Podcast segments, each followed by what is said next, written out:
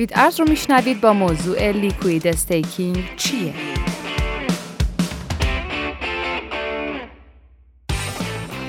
liquid staking به مفهومی اشاره داره که در اون میشه به شکل کارآمدتری سپرده گذاری ارزهای دیجیتال در استخرهای نقدینگی رو انجام بدیم. کاربران شبکه های مبتنی بر الگوریتم اثبات سهام برای اینکه بتونن به validator شبکه تبدیل بشن و با مشارکت در امور شبکه از اون پاداش بگیرن باید دارایی خودشون رو قفل بکنن.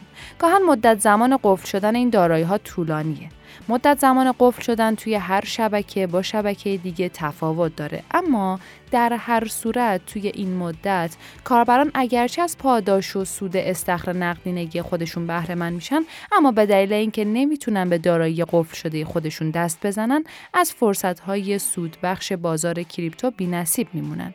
توی این شرایطه که با استفاده از liquid staking میشه ضمن سپرده گذاری ارزهای دیجیتال در استخرهای نقدینگی از اونها برای انجام معاملات دیگه در بازار crypto استفاده کرد.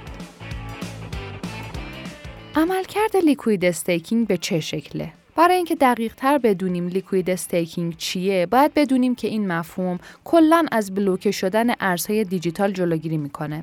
گاهاً این بلوک شدن یا قفل شدن توی استخرهای نقدینگی در جریان staking یا سپرده گذاری صورت می‌گیره.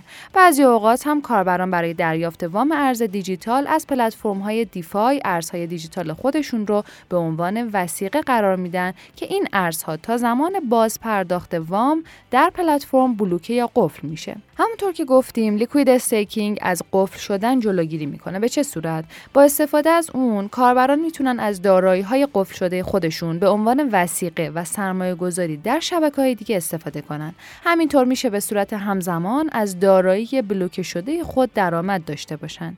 توی liquid staking سپرده ها توکنیزه میشن یعنی به صورت توکن در میان. اون وقت می‌تونن این توکن ها رو مورد خرید و فروش قرار بدن و مبادله کنن. همینطور امکان انتقال اونها به صرافی ها یا شبکه های بلاکچین دیگه ممکنه. انواع liquid staking چهار تا دسته اصلی داره که می‌خوام براتون نام ببرم تا بیشتر باش آشنا بشین. liquid staking بومی، غیر بومی، ترکیبی و حضانتی. خطرات liquid staking چیه؟